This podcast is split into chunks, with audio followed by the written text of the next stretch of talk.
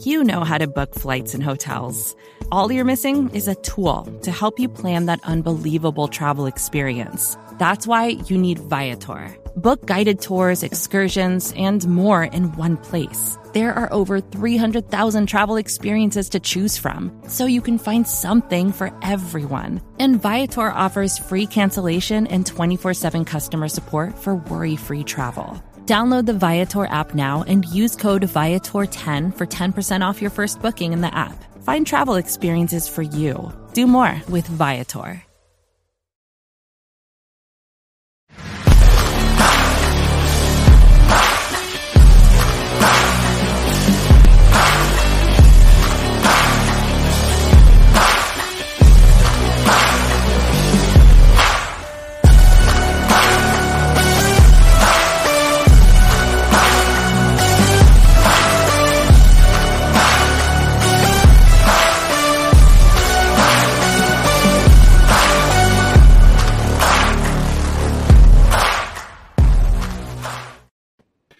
Happy Wednesday, everybody. It's the Orange Black Insider Bengals podcast coming at you. The Bengals are coming off a nice win. They are two and two. They are back even after that slow start. We're going to talk more about the slow start and where the Bengals have potentially recovered. Here, I'm Anthony Cosenza, joined as always by the talent, the the brain, all of it behind the show, John Sheeran. What's going on, my man?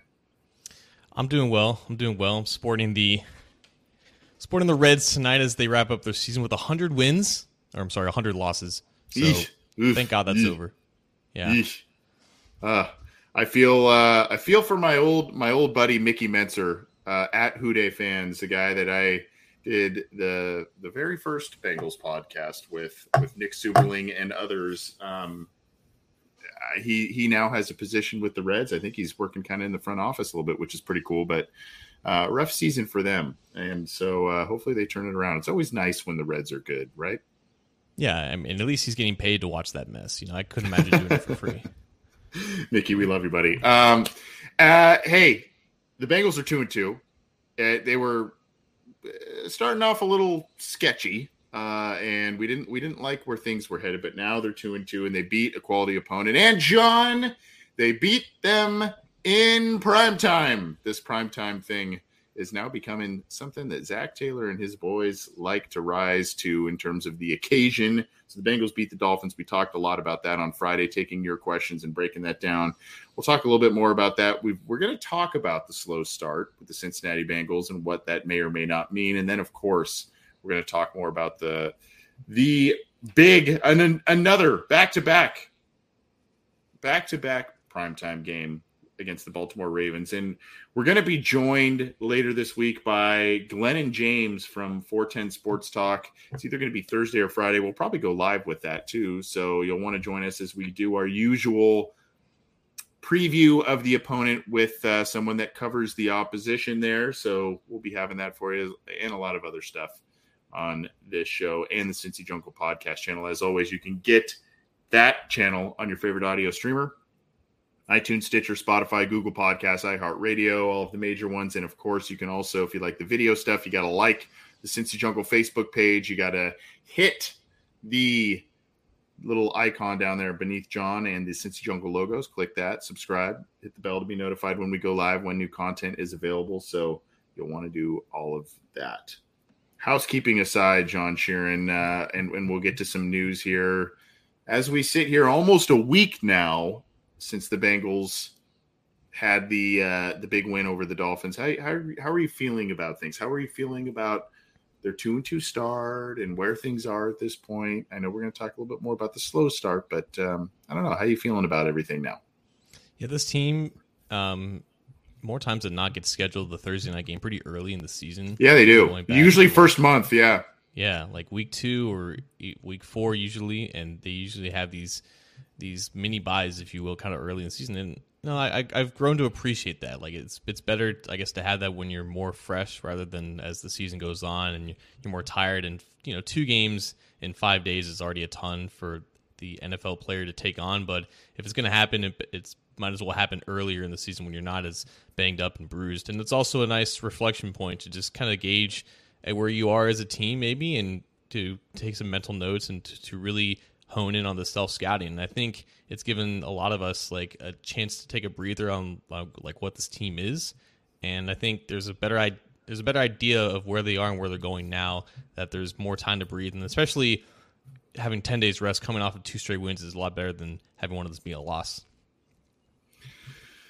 Well, so there's some good news and some bad news coming coming forward. We'll do the injury report later, but the good news um, is that Evan McPherson is the AFC Special Teams Player of the Week for his performance against the Dolphins. So it, you got to like that. Um, nothing new to him in terms of accolades, awards, etc.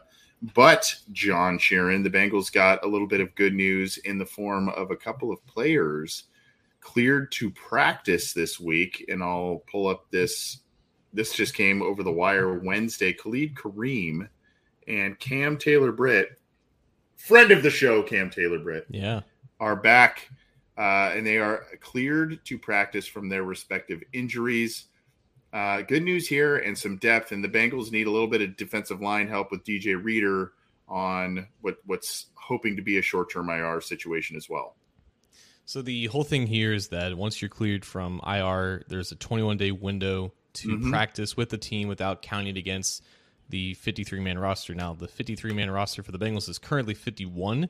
So, common sense indicates that Kareem and Taylor Britt are going to be players 52 and 53. And also, the defense currently only has 23 active players. So, that would make it 25 for the offense and 25 for the defense.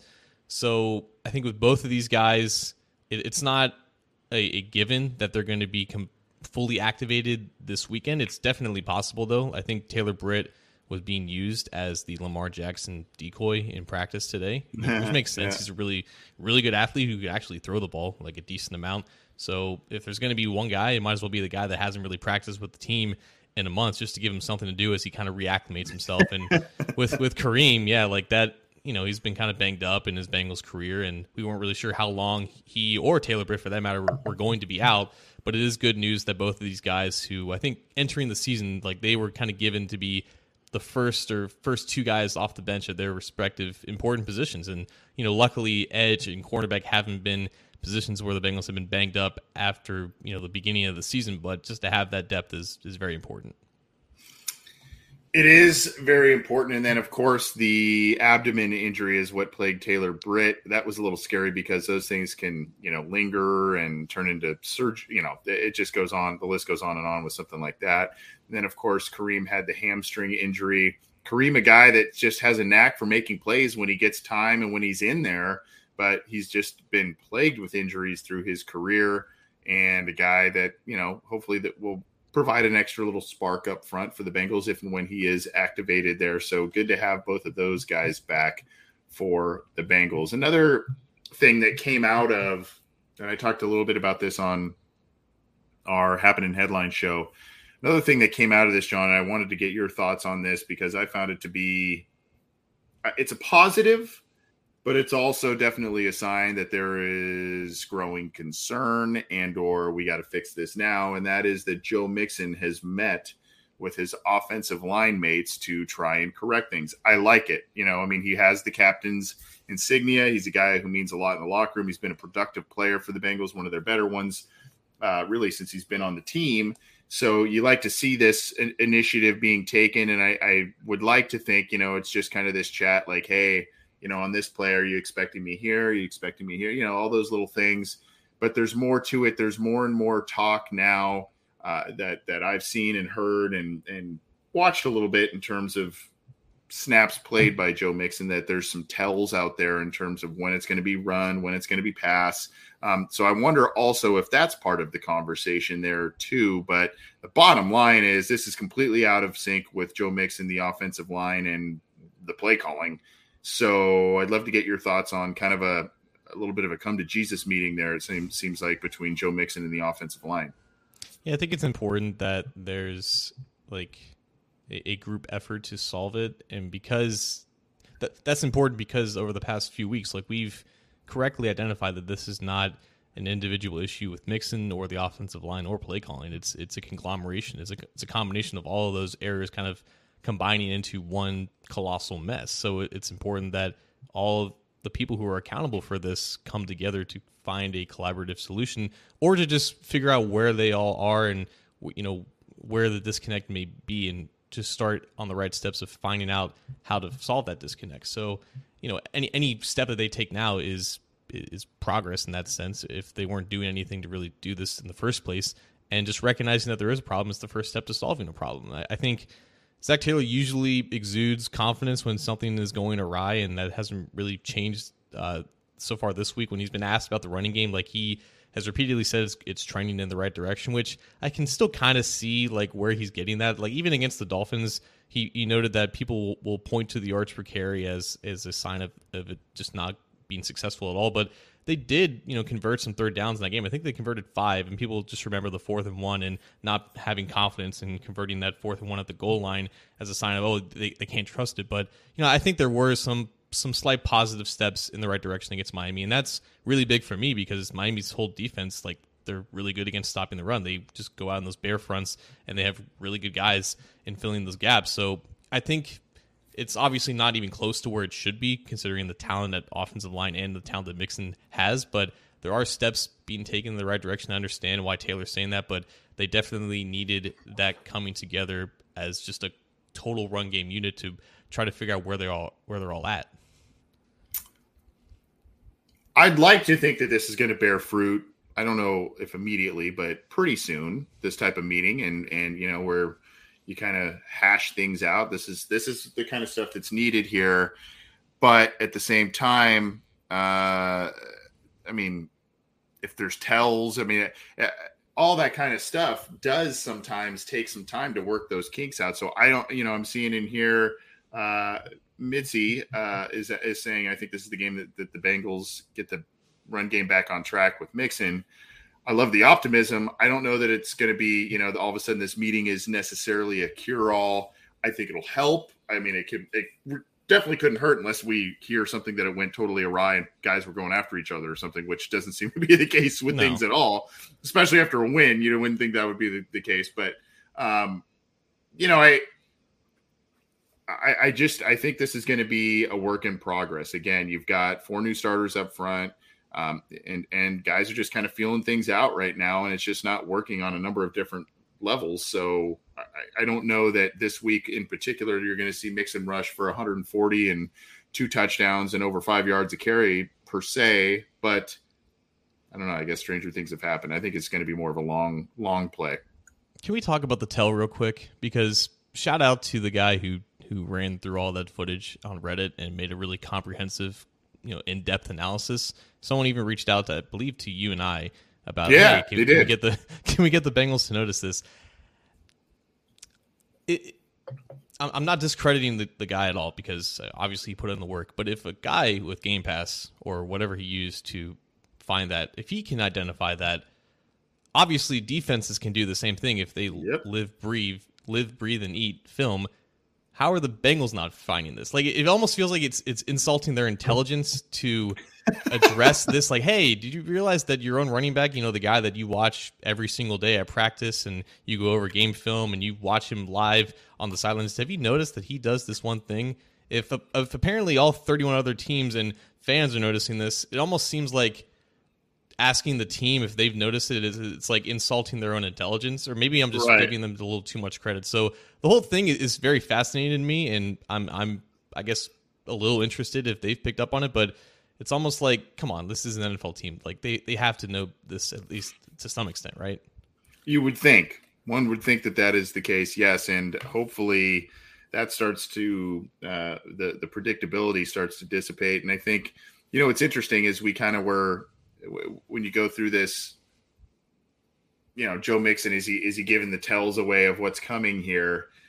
You know, before we kind of looked at it in that light, we were all over Zac Taylor and the and the predictability of the play calling, and that's why you know they always you know in, in shotgun they're always doing this, and under center they're always doing that, and now you kind of go, okay, well, is there more to it than just the coach coaching calling predictable play calls? Is there is the running back, you know, kind of giving some signs off there? It's uh, and you would think, like you said, I mean, guys getting paid incredible amounts of money to not only stu- study the film but also to coaching co- coaches examining the film and teaching their players things, and they would notice that too. You would think that that would be seen. So I don't know if that's part of the chat that took place. I don't know if that's something that will be worked on. Hopefully, though, the predictability factor when the if and when the Bengals run the football starts to go away because I am sick and tired of seeing not only Joe Mixon get hit in the backfield, but also just even when he has a lane, not getting too much out of it. John, I mean, there were games that have to look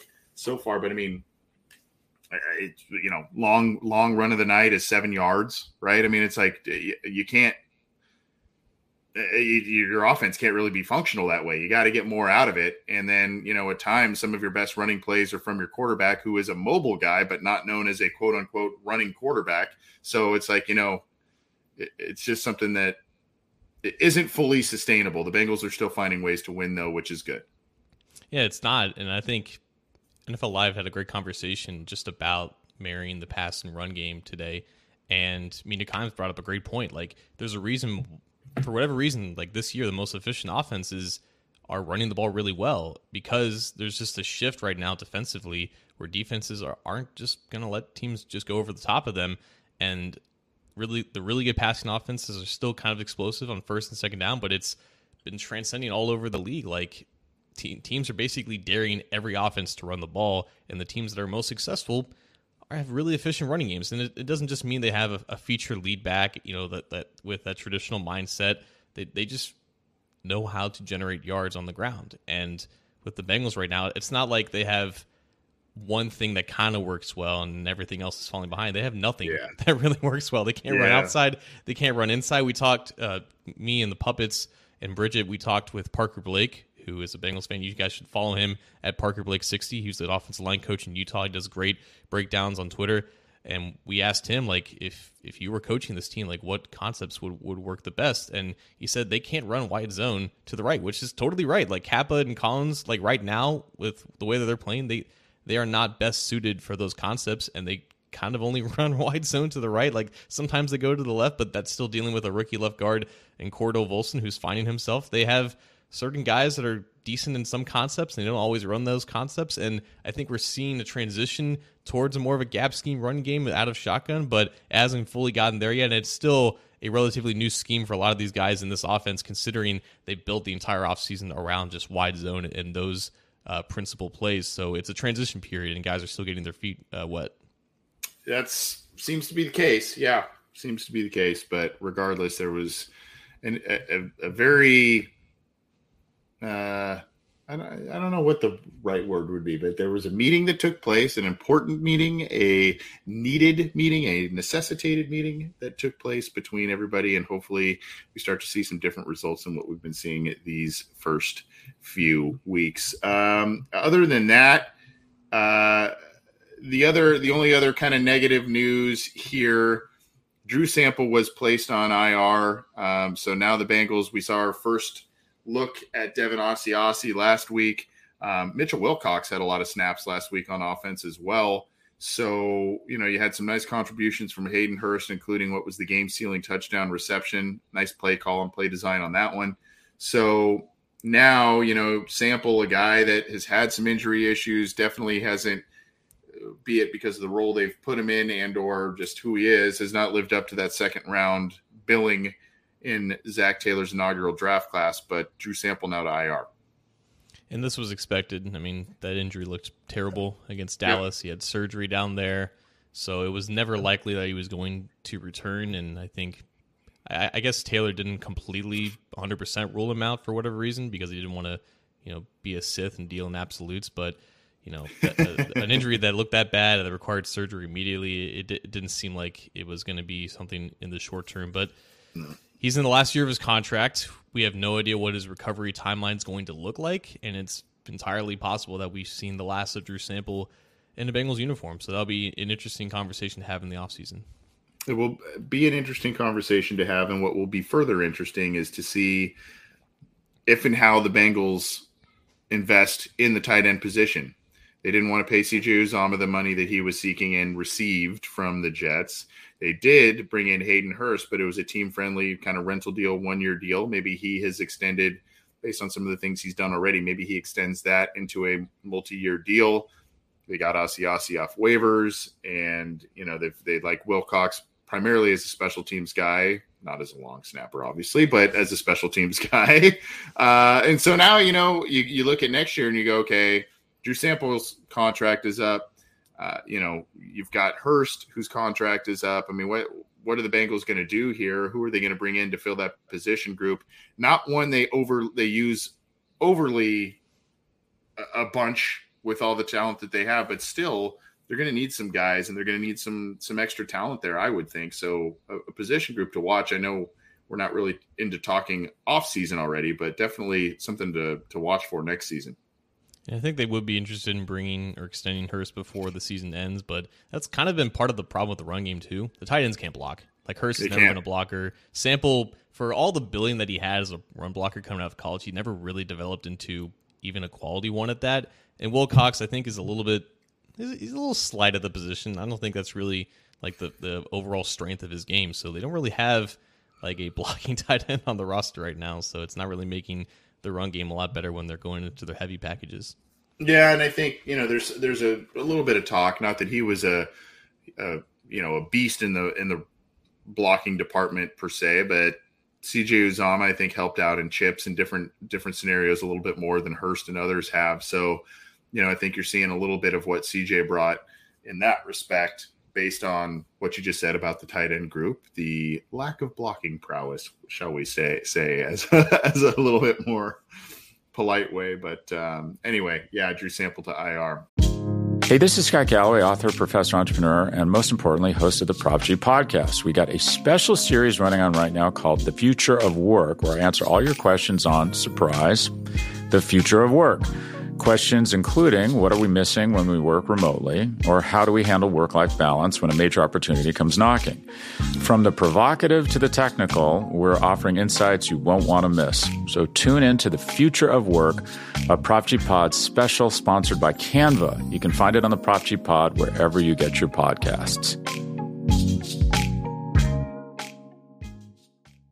Mother's Day is around the corner. Find the perfect gift for the mom in your life with a stunning piece of jewelry from Blue Nile. From timeless pearls to dazzling gemstones, Blue Nile has something she'll adore. Need it fast? Most items can ship overnight. Plus, enjoy guaranteed free shipping and returns. Don't miss our special Mother's Day deals. Save big on the season's most beautiful trends. For a limited time, get up to 50% off by going to BlueNile.com. That's BlueNile.com. When you need mealtime inspiration, it's worth shopping Kroger, where you'll find over 30,000 mouthwatering choices that excite your inner foodie. And no matter what tasty choice you make, you'll enjoy our everyday low prices, plus extra ways to save, like digital coupons worth over $600 each week. You can also save up to $1 off per gallon at the pump with fuel points. More savings and more inspiring flavors make shopping Kroger worth it every time. Kroger, fresh for everyone. Fuel restrictions apply. All right, let's get to an important question here, and it is going to headline the oh so popular segment that we have on our show State Your Case.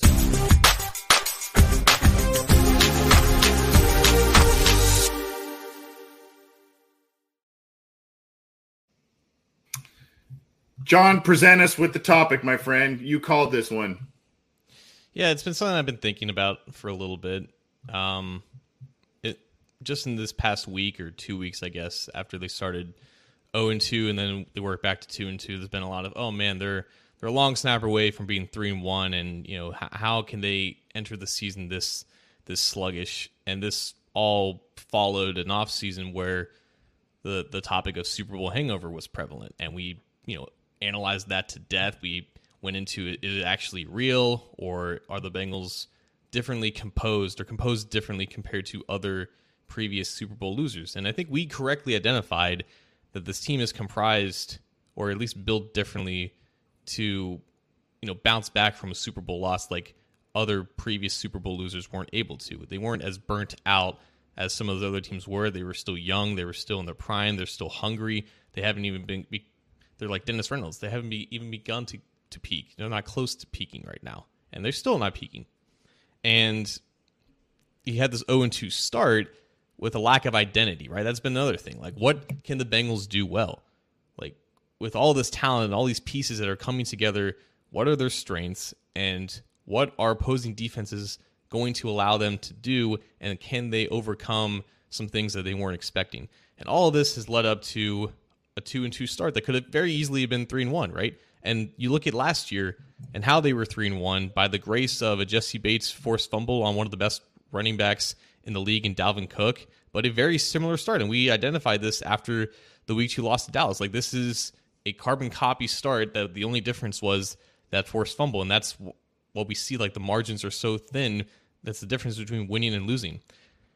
I, don't think this was a Super Bowl hangover. I still don't think it's a Super Bowl hangover. I think at this point, this is year four of Zac Taylor. Every single one of, of these seasons, regardless of the previous season, how that ended, regardless of the state of the roster, this team always starts slow. And I think that is their identity, unfortunately. They just start really sluggish out of the gate. And I think there are some valid reasons behind that, too. You look at last year, you know, they had Quinton Spain brought back to the offensive line, but he was playing a new position, or at least his old position that he didn't he didn't really play in 2020 at left guard. So that's technically a new starter. You had mm-hmm. Xavier Su'a-Filo and then Jackson Carman starting at right guard. That's a new starter.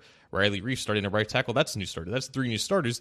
The same thing happens this year when you have basically an entire new offensive line and four new starters, including a rookie in Cordell Volson, who clearly you know wasn't, I guess, ready to start right out of the gate against the Pittsburgh Steelers.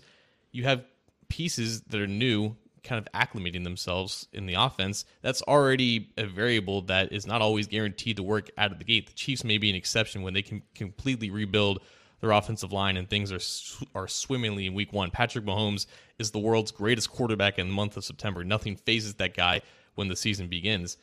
I, I don't think that's the case with the Bengals, and I, I don't think that might ever be the case with a Zac Taylor Bengals team, as, so long as they don't prove otherwise. So I think when you have as much data points as this compared to recent years, every single one of these seasons with Zac Taylor, they finished much better than when they started. Even when they didn't win anything in 2019, they at least looked like a more competent team at the end of that year when they drafted first overall. In 2020, they finished strong with convincing wins over the Steelers and a very gutsy win over the Texans. And obviously, when you start, you know, I guess one and one in the first two weeks and don't really look that much better than a 4 11 and 1 team to making the playoffs, that's obviously finishing strong. So long as you finish better than you started, that's always going to be a more positive compared to the alternative. But I don't know, man. It, it feels like, and also the preseason factor that's been talked about too, but that's not really an uncommon thing anymore with the NFL. I know Zac Taylor was asked about if if September has become the new August, and he didn't really have a good answer with that because there are, to his point, and to his credit, a lot of variables that are involved with that. But I think just in general, when you're trying to redo multiple parts of the team every single year because you have such huge weaknesses that you're trying to cover up from the previous year, there's always going to be an acclimation period, and injuries are always you know unavoidable, and you have to always work around that. And they had to do so this August, so I think it just has to be accepted that this team under this leadership along with all the positives that come with it, they just kind of start slow out of the gate. And I don't really think it had anything to do with the Super Bowl. You are onto something here. And I put out a tweet in which you responded to about the interesting mirror images of the Bengals starts to last year and this year. And, you know, you look at how basically last year started – the Bengals had that that overtime win against the Vikings, uh, and then you know they the next week they they had the loss to the Bears where Burrow had a number of turnovers. I want to say probably four, three or four in that game, and that game was pretty similar to Week One in that respect, where Burrow had a ton of turnovers against the Steelers. The Bengals come back and barely lose that one, just kind of like the Bears game, right? Uh, and then you look at just how the rest of the season so far has progressed through these first four weeks, and you see kind of the mirror image of of things from last year. Tight games, uh, you know, one one possession games a lot of the times, and then you look at you know even the Jacksonville game where you thought the Bengals should have just walked away with a big big margin of victory in that one. You know, barely kind of got out of that one as well. So I, yeah, I, it, but the the question then goes, okay, so maybe they are a team that just starts slow and it's not the Super Bowl hangover. But then what is it? What what why is is this the why is it starting slower? And I think where the expectations are now with this team based on what they did last year, making it to the Super Bowl, and you've got all the pieces in place. You've really only lost CJ Uzomah and Larry Ogunjobi as major players on this team and you brought in some nice replacements for the most part at those positions. I, I think where the uh, what we're dealing with is the expectations being raised, and maybe now that's where you get. I mean, John, when we did our show Friday, where the bank talking about a win, uh, some of the YouTube comments were going, "God, you guys would."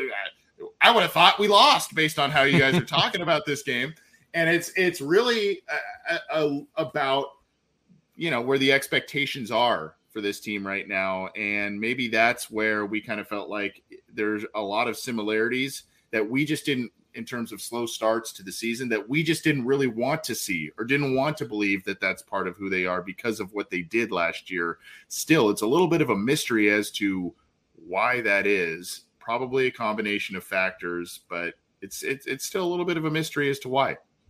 Well first of all, it's very important that regardless if you win or lose, you look at just the facts of what you just saw. And, and some wins look better than than others, and some losses also look better than others. So it's important to just analyze what actually happened and look beyond just what the scoreboard told you. So you know, you know, like that Thursday night win, like it looks good on paper, but there were definitely some areas of concern or some signs where there still needs to be some more progress there. And I think I, it's more nuanced than just saying it's a coach a coaching issue because this is now four years of this of pretty much the the same staff, the same coordinators, the same head coach, the same culture and system in place. So I don't think it's entirely just you know claiming that they're incompetent coaches. That's not what I'm suggesting at all. I'm I'm saying that like not only have they had to you know completely revamp a defense one year, completely completely revamp an offensive line basically every single year, and this is the first time when you should have felt some you know variance of or sense of confidence in the offensive line. But when you experience so much turnover and change in the offseason and you're constantly having to work around that and to implement that, along with the fact that you're still growing as coaches and you're still learning what works and what doesn't work with your scheme, with your personnel, I think that does end up leaving or leading to shortcomings, specifically in the beginning of the season when you're not entirely sure what your opponent is going to do. I think it's fine for them and for I guess fans in general to have more confidence in this year's start because of the talent base that existed on the team. But then they ran into defenses doing things that they didn't expect, things that were perfect and ideal to limit what they did best last year. And then you have an offensive line that's still gelling and still getting used to playing in a new environment. And that, again, that's always going to be a variable. Either it works or it doesn't. It. It's not an exact science when you're just adding new pieces at a place where continuity and and in that sense is so important. So it's a lot of those things kind of all falling on the shoulders of coaches who I think to their credit always seem to figure it out. Like again, I, I think that is the testament to this team finishing strong as long as, you know, things stay afloat. And I think that's another thing, right? It's even when you don't have everything figured out, you still find ways to win, and that was the case for for most of last year. And we've just seen a couple examples this year when that wasn't the case, and that's just the nature of the NFL. It is, and when you go back to the interview we had with Solomon Wilcots a couple of weeks ago, I guess more than a couple of weeks ago, a few weeks ago now, um, he kind of said, "Man, that that margin of victory," uh, and, and there's a there's a part of the interview towards the end where he just kind of says, you know, there's a stretch, there could be a stretch of games or a game or two or a couple plays within a game, whatever the case may be, where you know it's like, hey, things aren't going their way, and you know the Bengals had a slim margin of error uh, last last year, where a lot of the, a lot of times those one score games kind of went their way, and you know sometimes they don't. And there were a couple of instances last year. You can think of the Packers game and others that they had, you know, it, it didn't go their way in a, in a one score game. So, and of course, you know, I'm seeing people saying, you know, Burrow missed the preseason, and you know, we just told you. I I, I know the variables at this point. I know that Joe Burrow has missed every single preseason essentially since being in the league. Um, I know about the, the, the preseason lack of playing time from a I, I know all of that, but the point is is is that the key? My, my question was, is just that the key every single offseason? These weird, wacky off seasons where something happens, and that's why there's just a slow start. Is it the coaching, like John pointed out? Is it new, you know all of these new people on the offensive line? Is it all you know? Is it all of that, and we're just sticking with that, or is there something more to it? Because the bottom line is, you know, this is a team right now that, based on the quarterbacks who they've played, Mitchell Trubisky, who has been benched, Cooper Rush, who he has beaten other teams and is undefeated this year, actually undefeated as a starter in general with the Dallas Cowboys. But still, Cooper Rush, backup quarterback. Then, you know, you, have got uh, Joe Flacco, backup quarterback with the Jets. And halfway through this game against the Dolphins, you're facing a backup in Teddy Bridgewater because of the unfortunate injury to Tua.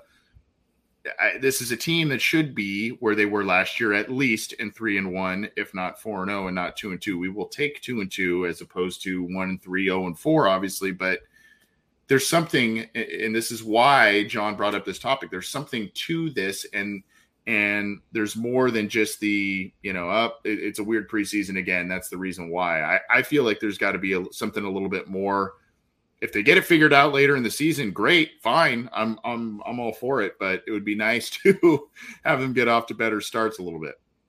Yeah, I think when you're dealing with like the beast of the NFL, which is kind of corny for me to say, but like either you evolve and stay with the times, or you, if you don't do that too quickly, you fall behind. And with teams like the Lions, like they pivoted so far to the right with just this smash mouth defense and really aggressive or smash mouth offense and really aggressive defense that they've managed to you know formulate what looks to be a pretty good team even though i think they're only one and three but they look much better than i think people gave them credit for in the offseason and i think with this coaching staff in particular when zac was still finding himself as a play caller and lou was still trying to uh, garner the right personnel with what he wanted to do like they finally figured out what works and they had a win, winning formula for that. And then the rest of the league pivoted, and now they are in the process of pivoting with the rest of the league. And I think that is more or less like the reasoning behind why they were sluggish out of the gate, along with just getting new pieces up to speed and getting Burrow back to 100%. Obviously, it's entirely gray. It's never going to be one specific area, and I think the lack of preseason does have some type of weight with that. But it's just been a really interesting year in the NFL, and it's not a bad thing at all to be two and two, considering it seems like eighty percent of the league happens to be at that point. God, yeah, dude. Right. Like there's there's no team that's really out of it. I guess, Eh, not including Pittsburgh, if you don't believe Pickett's going to be anything.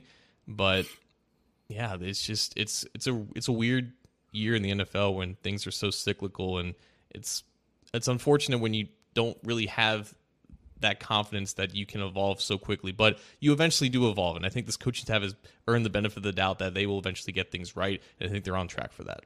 Yeah, I mean, and you've got a lot of the preseason darlings here: the Baltimore Ravens, Los Angeles Chargers. Almost called them San Diego Chargers, still, uh, but you have a lot of those preseason darlings sitting here also at two and two with some bad losses under their belt. Right, uh, Baltimore last week they looked like they were running away against uh, another preseason darling in the Buffalo Bills, and they let up a 17 point second half lead to let that evaporate. And then, you know, so you, you have that. The Browns imploded against what was it, the Jets, I think. Joe Flacco coming back against them on a, on a lead that they had. That was the game was pretty well in hand. And then you had the Chargers losing handily to the Jacksonville Jaguars. And so, you know, you've got a lot of these teams that just you know, like you said, these there's a lot of two and two teams that are just showing a little bit of warts here and there.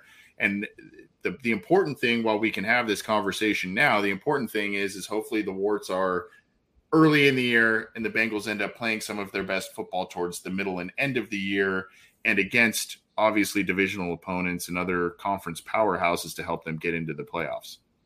I'll just say right now, I think Dallas is a quality loss at this point. Like I'm not. It, I'm it not very well might be. Yeah, I'm, and I'm Cooper Rush that, against Cooper Rush too. Yeah. yeah, very well might be.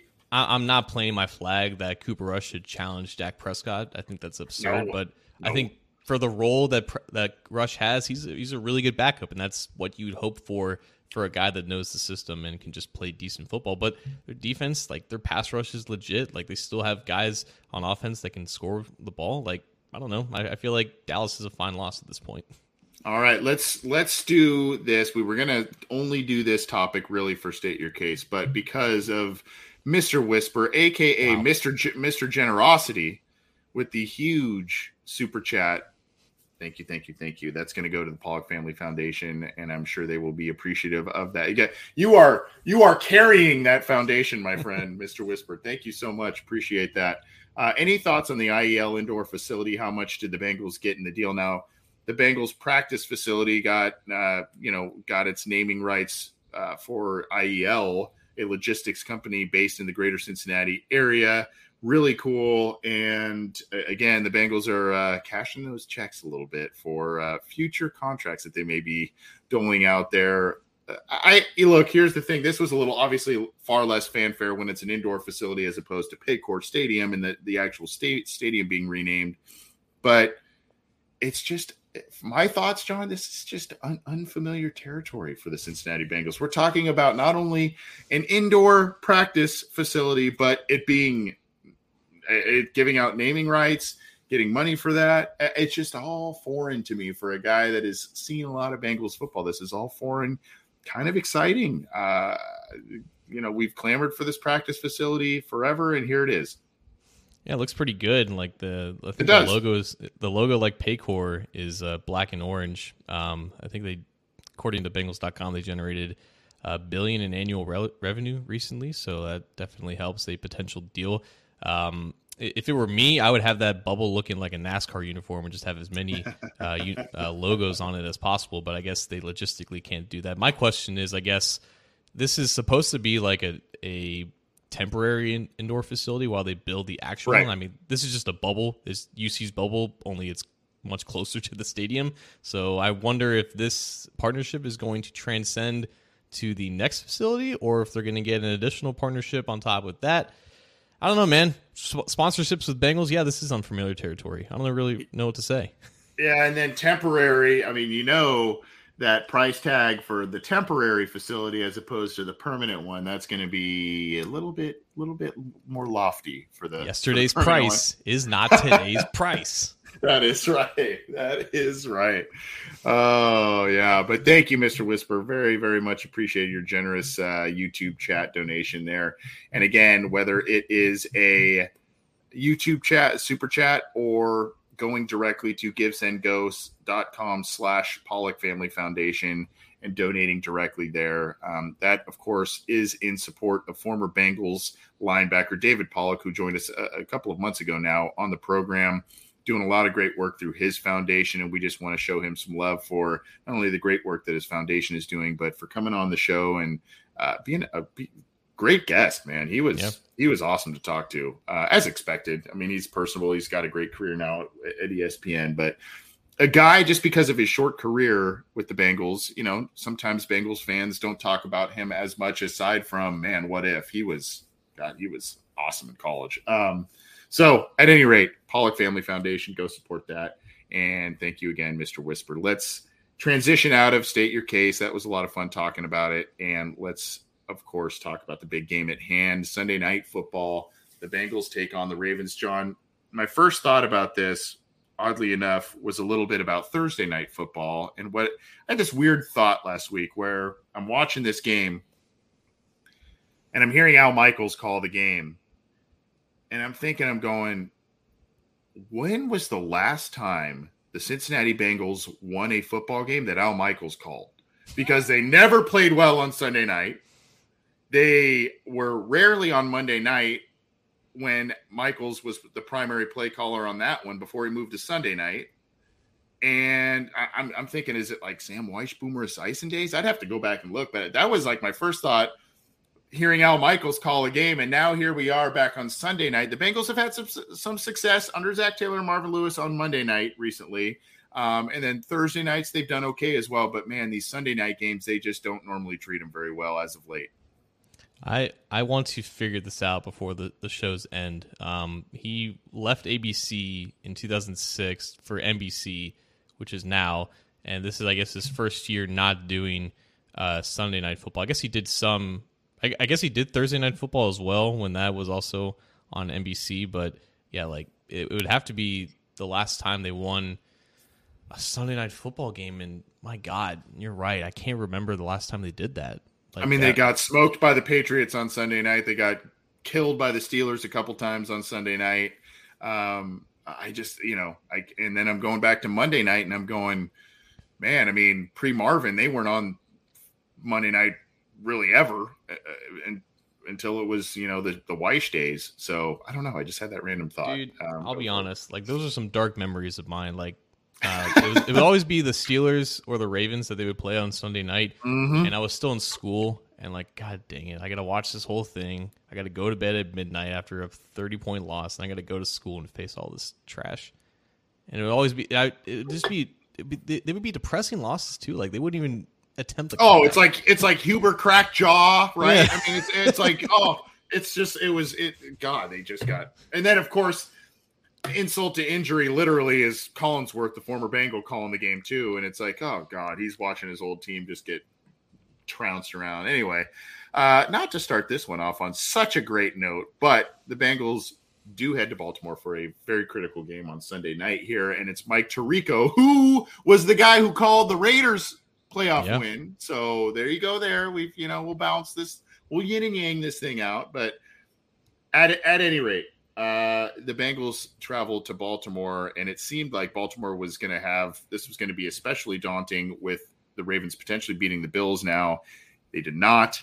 And John, I, I guess I don't know if you uh, where I would like to start is a little bit of the state of the Ravens we'll get to the injury report and all that stuff too, because uh, what I mentioned on the Happening Headline show yesterday was something that was visible on the sidelines as the Bills lined up for the game winning kick.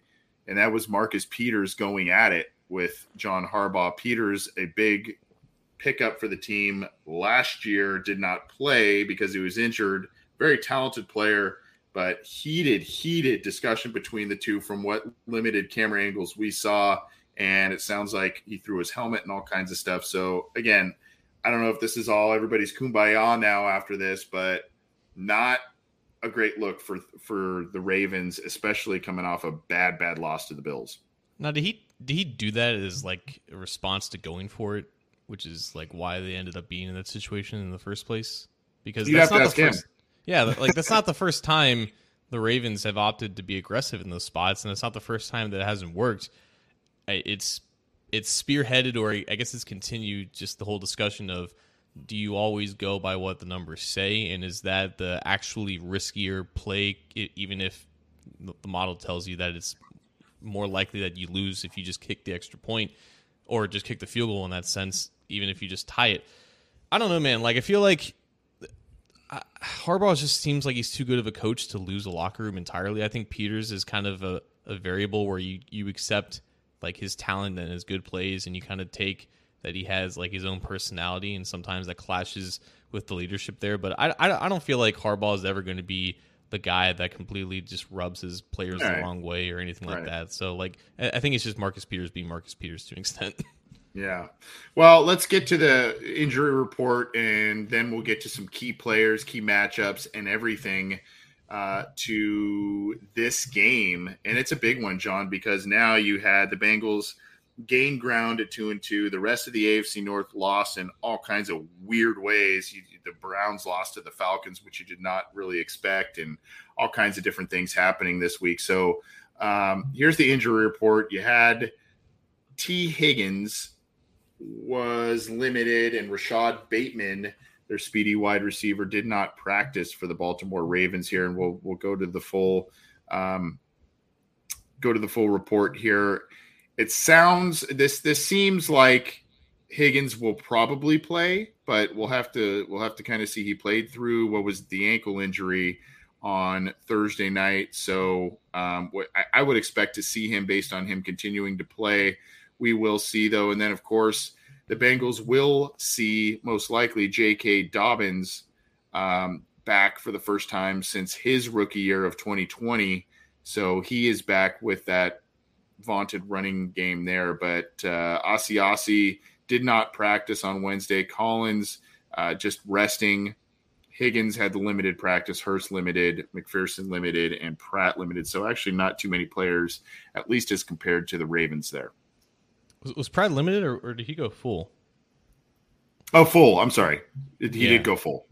Yeah, My so mistake. he's yeah he missed um, some time with that knee, but I think he's been just on the injury report just because it's still a thing that they're monitoring. I would say mm-hmm. that the only one in danger of missing this game is Asiasi if he's not practicing with uh, I believe that's an ankle. Um, uh, Tee Higgins said I think a couple days ago that he wasn't really concerned about um, missing this week. Um, he played through that ankle injury against mm-hmm. the Dolphins, even when he re-aggravated it. I think they're just kind of giving him some time to ramp up. And Zac Taylor said today that it's going to be the DJ Reader route for La'el Collins. DJ Reader last year had, I think, a Veterans Day every single Wednesday up until the end of the season when he just needed more practice time to, to just get right. And that might be what they do with La'el. So La'el is not going to practice on Wednesdays for the time being as he continues to nurse that back injury. And Anthony, it feels like it's just something that they're going to have to deal with for the remainder of the season and just closely monitor. If it gets worse, then they might not play him. I, I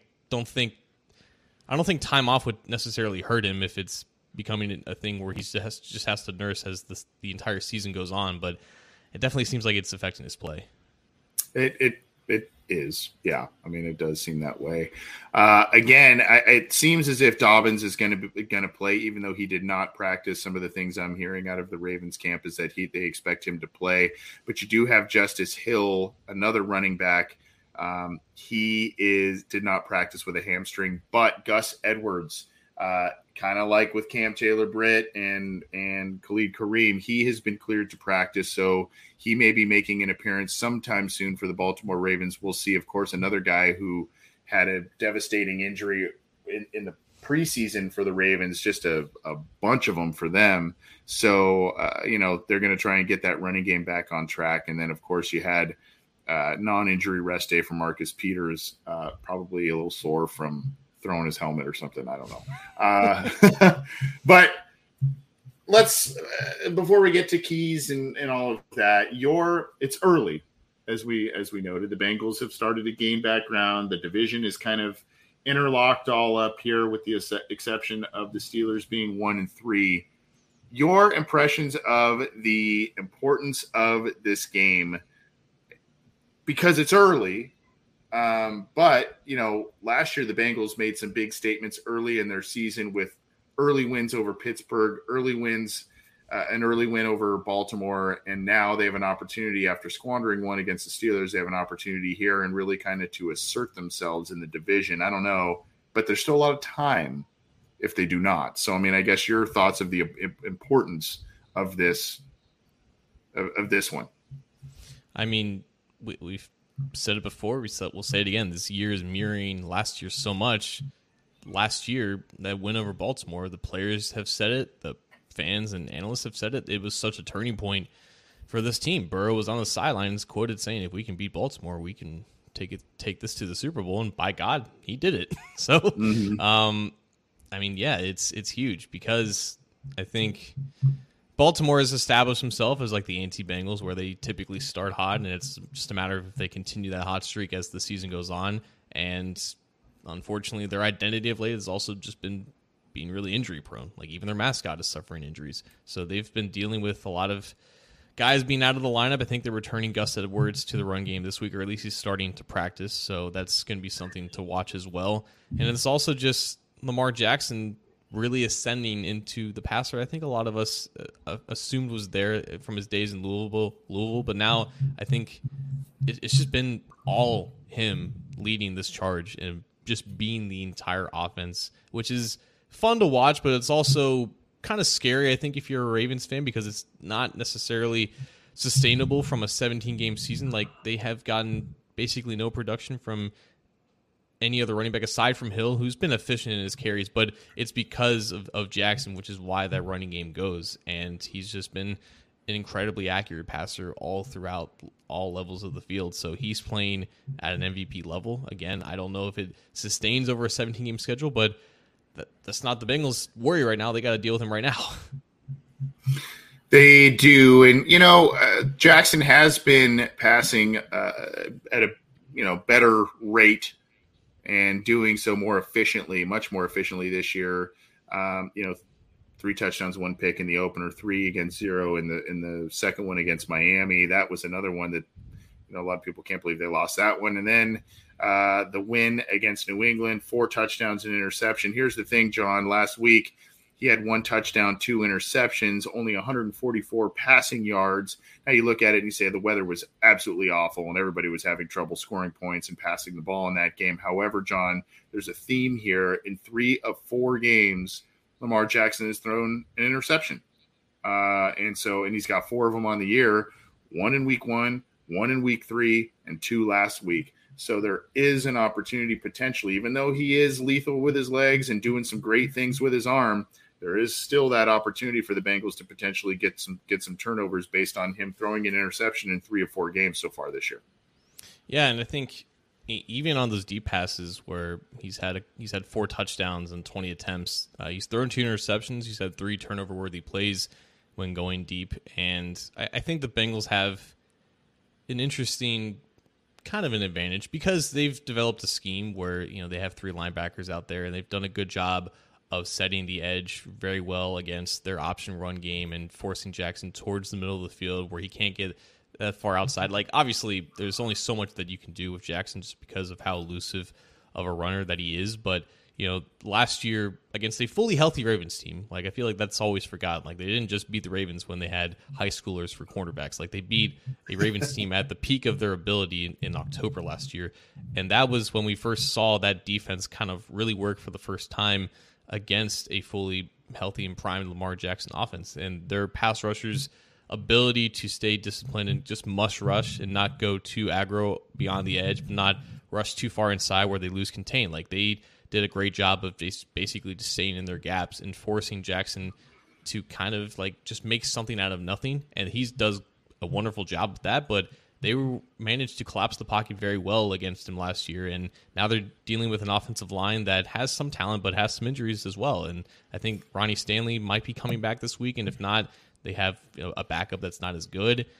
It's an offensive line that I think the Bengals pass rush can can do well against, and if they do the similar things that, that they did last year schematically to a, a similar execution level, that they can have similar success.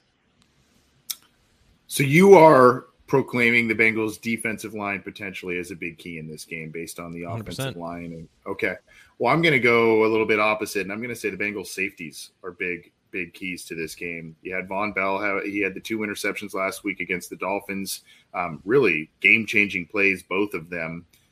You had you've had Bates be a little bit quieter, but still being a bit more steady than he was in the first half of last year. Uh, you know, this year, this first half of this year, the first quarter of this year, he's been more steady than he was a bit at the beginning of last year. But you've got Mark Andrews, who has three of Lamar Jackson's 11 touchdown passes so far this year. And the Bengals need to figure out a formula to limit things. They're going to need to figure out, you know, Bell has been playing well as a pass defender, but he's also a guy that's been known. Go go listen to Dave Lapham's recent film breakdown of Vonn Bell and talk about how he's a guy that also does a little bit of everything. He's in the box and, and a very physical safety as well. So with the running game, be it Lamar Jackson or the running backs, as well as Mark Andrews, one of, if not the favorite target of Lamar Jackson, I think these safeties, and if you want to throw in a guy like Trey Flowers yes. in there as well, that's a guy that I think are going to be key players in this game here.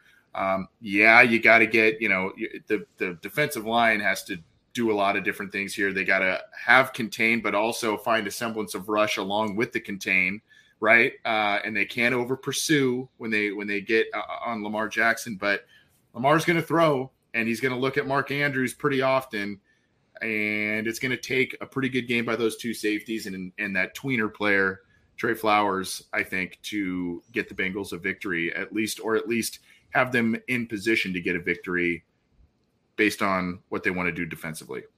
A lot of people joke that the Ravens don't have any wide receivers, but Mark Andrews is legitimately a wide receiver one. Like he's mm-hmm. ninth in the NFL in targets, and Lamar Jackson looks his way 40% of the time when he drops back. So, like, that's a guy that he's one of the reasons why Trey Flowers is brought back. Like, you have to face this guy twice a year, and he's not the greatest athlete at the position, but he finds ways to get open, and his chemistry with Lamar is amongst the best of any wide receiver or receiver quarterback combo. And Mark Mark has not always you know torched the Bengals because again the Bengals defense has found ways to limit this offense, but one one wrong move from Flowers and Andrews is running deep down the middle of the field. Like the intermediate intermediary portion of the field is where Jackson has been at his best. I think PFF has graded him above 90 for those throws between 10 and 19 yards. That's Mark Andrews territory. So Flowers, I, I would expect him to just be following him wherever he goes on the field. Flowers is probably going to play the most snaps that he's played this season. Well, those are some key players. I want to talk about the defensive tackle position, though. You mentioned the defensive line, and and we'll get to predictions and get on out of here in just a minute. But obviously, no DJ Reader, and DJ Reader would be key, a key key player. I said last week, John, that this is a game that I am really worried about with what Baltimore likes to do on offense and not having arguably your best defensive player out there in DJ Reader and you've got Josh Tupou, who's a good replacement. He's had a couple of nice plays against the Ravens in their run game in the past, but he's a guy that you would like to bring in as a rotational spell kind of guy. Now you've got, we'll see what happens with Kareem and all of that, but uh, how worried are you about the Bengals' defensive performance without DJ Reader. That they're now relying heavily on BJ Hill, relying heavily, most likely, on Josh Tupou and a myriad of others. Zachary Carter probably kicking in and out here and there. Yeah, I, th- I think how Carter looks in his first game against the Ravens in that attack, I think that's that's pretty key. Like it's going to be a lot of misdirection. It's going to be a lot of you know staying to the outside to set the edge, force um, you know Jackson or whoever the running back is to come back inside when they when they go into their option plays. Again, it's mostly been Jackson running the ball for them, and that's been the majority of their success. So it might not all be on those interior guys, but I think the system that they have in place works, and obviously DJ Reader makes it better. But taking him out of, of this game, like it, it might not be like a complete crisis emergency. I, I think obviously the linebackers, you know, staying disciplined as well. I think that's very key. And Sam Hubbard again has to continue to be one of the best run defense run defending defensive ends in the league. Like his presence on the edge is very imperative here. So yeah, DJ Reader will definitely be missed, but I think Tupou is is decent enough just to make this work. I hope you are right. I tend to agree to some extent, but again, it's just you wish that you had Reader in here for a variety yeah. of reasons. Just just a very good player. So um, we've talked about some key players. We've talked about some key matchups. Where do you see this one going? What predictions do you have for us? I believe, if I heard correctly, that with Daddio and Hoji, you picked a Bengals loss. Am I correct in that one? And I'm curious if you're going to carry that over to this show as well. Yeah, I think because of something that we didn't really talk about, like I don't really know. We'll talk about it. I got time. Let's talk, yeah. talk about it. I, will say right now, I don't really know what this Ravens defense is. Like they're bottom in the league yeah. in most important statistics, but and, and, pass defense, man. They they let up a lot of passing yards. Now, Marlon Marlon Humphrey was not a bad player when Ja'Marr Chase torched him for 201 yards. So I'm not really sure what's going on with that, but it doesn't seem like he's playing that bad. Like Marcus Peters is always liable to intercept a, an errant pass. I thought think Marcus Williams is playing fine. Kyle uh, Hamilton, I think, is playing fine, but somehow, as a unit, like they're not performing up to standards.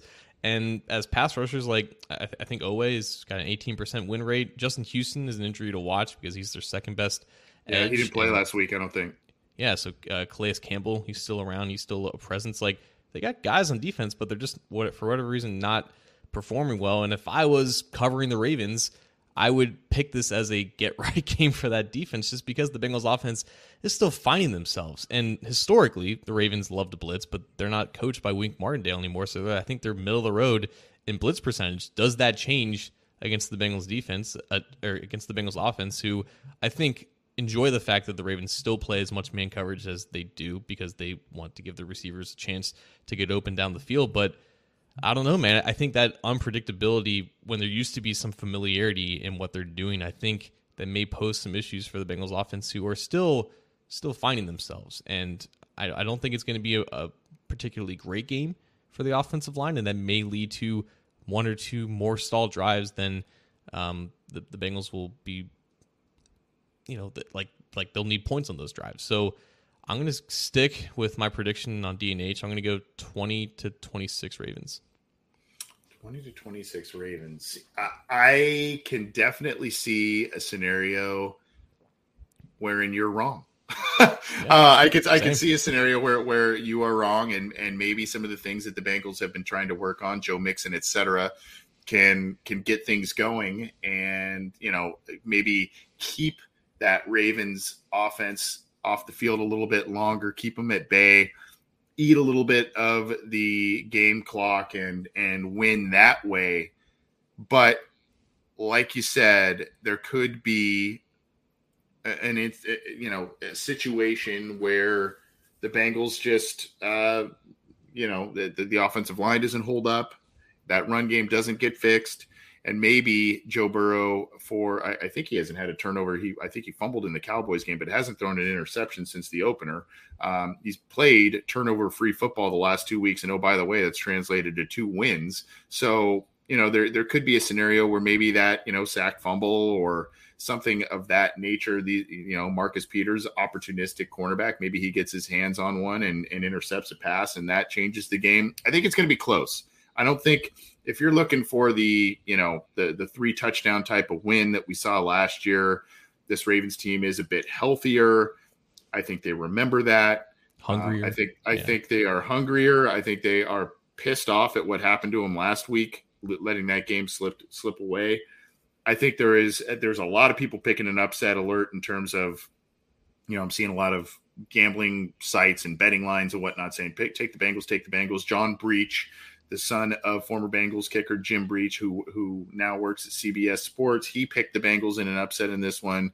Um, I'm gonna I'm gonna go with you though. I I just I had the Bengals splitting with the Ravens this year when we did the schedule prediction. I did have them sweeping the Steelers, um, so hopefully I'm wrong on this one. But I will say 27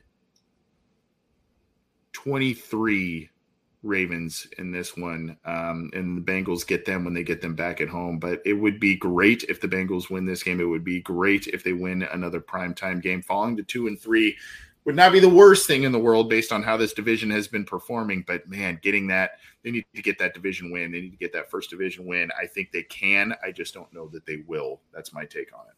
Yeah, I think they're gonna we're gonna learn a lot about the Ravens this week. I think we believe that they're they are a legit good team, but the Bengals have surprised us in the past, and like we've talked about earlier, like this is such a nice place to be where they're on prime time and you're not expecting them to just fall flat. The only prime time game they've lost in the last seven times was the most prime time game of them all in the Super Bowl. So yeah, they, they show up, and I think the, the, they'll show up this time. This time, but I just honestly, I just I I think there's just a lot of variables here that I think a lot of people are overlooking that I'm not sure that they can overcome, but they easily could. They could, and tell you what, this game for the next however many years is going to be the battle of all battles is going to be Justin Tucker versus Evan McPherson. That's going to be the battles. Who can kick the longer field goal? Who can kick more field goals? That's going to be the case. Let's drop the mic and get out of here. What do you got for us, John? So, if I did this research right, Al Michaels called ABC from 86 to, to 2005 and then went to NBC in 2006. The Bengals had seven Sunday night games from 2006 to now. They lost all seven. So never on NBC did they win with Al Michaels calling the game, but they did win a Monday night game in 2004 against the Broncos. And I think that's the last time Al Michaels called a win. But he will not obviously call this game. It'll be Mike Tirico. And the Bengals, like you said, won their first playoff game in 31 years of Mike Tirico. So good luck charm there, maybe. I, I remember vividly that Monday night game against the really? Broncos. Yes, because that is the Champ Bailey versus Chad Johnson game. Chad kind of be, started doing his talking a little bit after that. Remember in 03, was it 03 he had the list or was it 05 he had the list? Regardless, 03. 03, 03 was the one where, you know, he was, uh, you know, he had the big the big boastful win over over the Chiefs. He predicted that one and all of that, and that was kind of a big coming out. That was Carson Palmer's first year starting in 04 in that game, so that was kind of an exciting game there. Uh, Rob Duncan, I think, contradicted you. He said there was maybe an 07 game against the Ravens that uh, the Bengals won. I don't really remember that one. We'll see. But was that uh, Monday night or Sunday night, Rob? Yeah, I thought that might have been. I don't. I don't know what that. What which one that was. We'll have to go back and look. But regardless, I was going to pull that up, and then you contradicted Rob, so I don't know who to believe now. and I don't have. I don't have a research status statistician in front of me there. Say that word five times fast. We'll get to this one here because it's a super chat, and I'll make it the uh, my my mic drop. And again, kind of talking about all this primetime stuff. Aquila the Great, thank you for the super chat. Um, my question in retrospect how can one team be so bad in primetime? That team being the marvin lewis and andy dalton. Was it lewis or dalton or both or dot dot? Dot not that we need to end the show on such a sour note. I guess we could parlay that into hey they're better now in primetime. That's what matters you know, one thing that always stuck with me, I said this last Friday, or maybe it was last week when I, I said, you know, you got to watch out for Melvin Ingram. Uh, Melvin Ingram was a guy in the 2013, 20, it was, I think it was technically in 2014, um, but it was the 2013 wild card game against the then San Diego Chargers.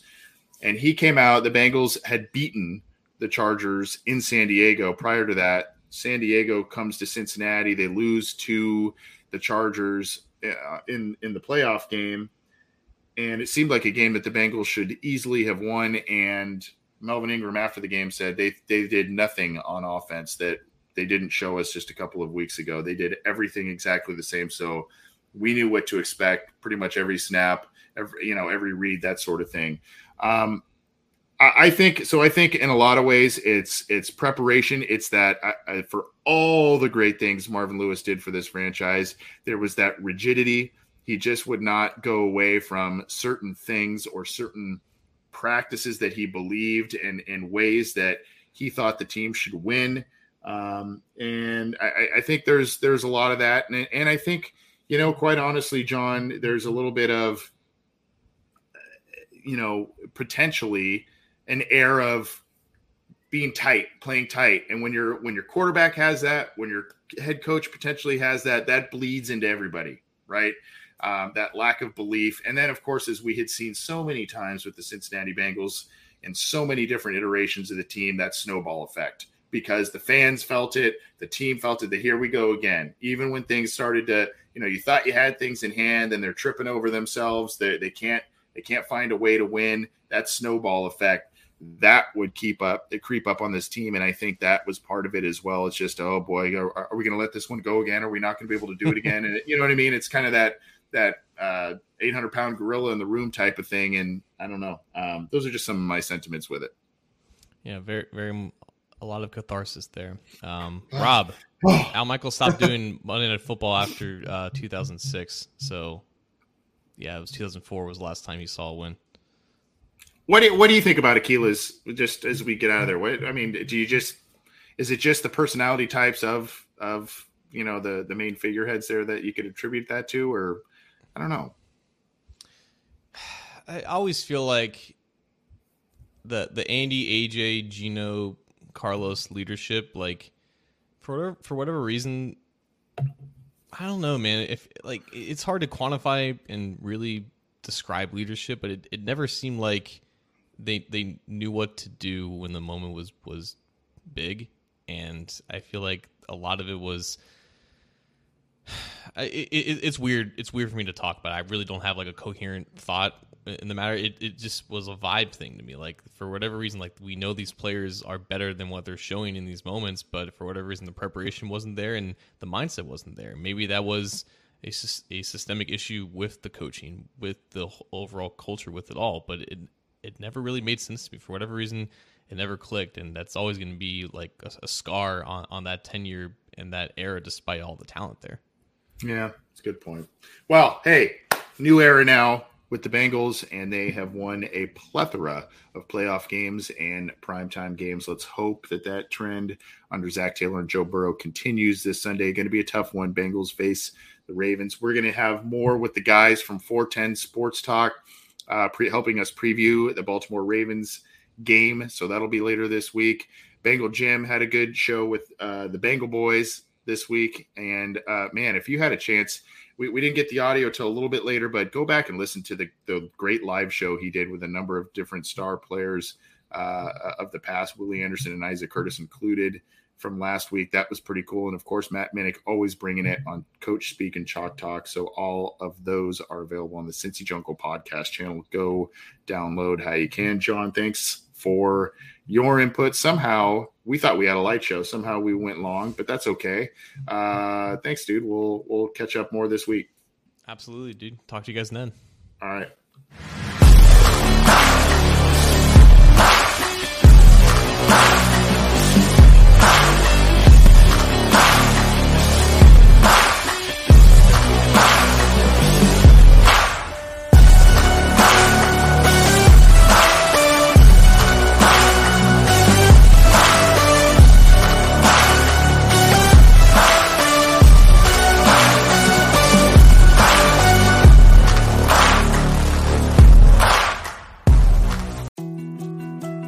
To dos, less time, and an infinite number of tools to keep track of.